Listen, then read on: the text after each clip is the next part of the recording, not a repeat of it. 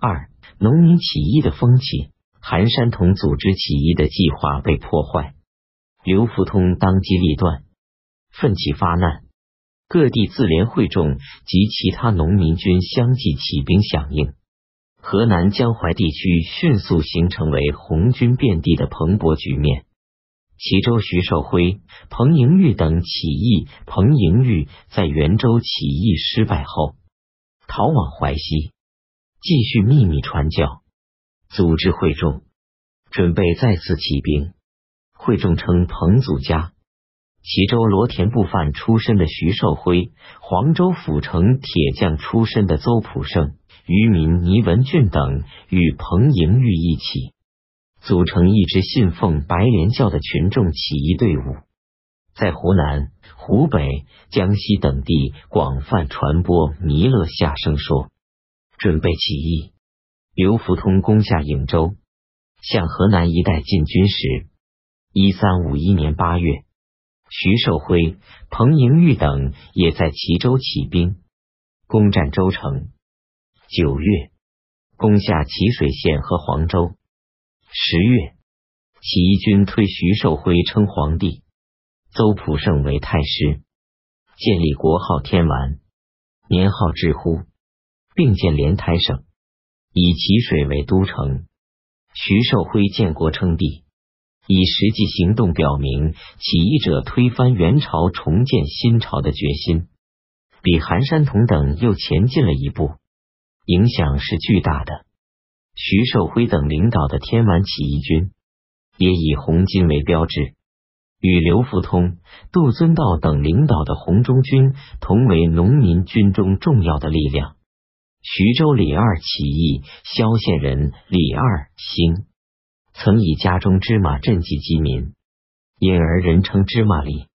刘福通起义后，芝麻李与社长赵君用同谋响应，联络平民彭大、又作者彭彭二等八人，歃血为盟。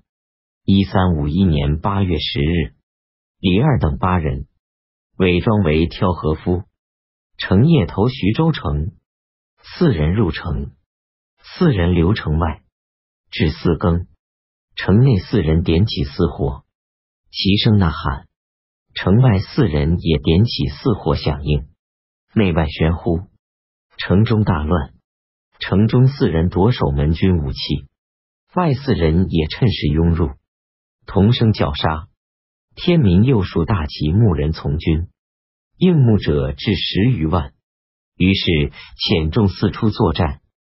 占有徐州附近各县及宿州、五河、洪县、丰沛、灵璧，西至安丰、亳、泗。徐州是修治黄河的地区，民夫聚集，人心不安，起义因而得到迅猛的发展。这里鄂黄河与运河交汇的要冲，农民军占据徐州，对元朝政府是极大的威胁。邓州王权起义，邓州民王权，人称不王三，在一三五一年十二月，与张春等起义，攻陷邓州、南阳，进而攻占唐、松、汝株洲，现河南府。起义军被称为北锁红军。襄阳孟海马起义，至正十二年（一三五二年）正月，于海马等起义。攻占襄阳，进军荆门、房州、均州、归州、峡州，被称为南锁红军。亳州郭子兴起义定远，土豪郭子兴聚众烧香，是当地白莲会的首领。一三五二年二月，郭子兴、孙德崖及余姓、鲁姓、潘姓首领五人统领兵起义，攻占亳州。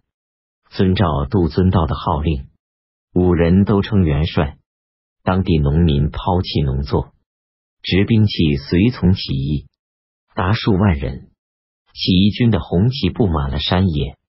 亳州中里县农家子朱元璋幼失父母，入黄觉寺为僧。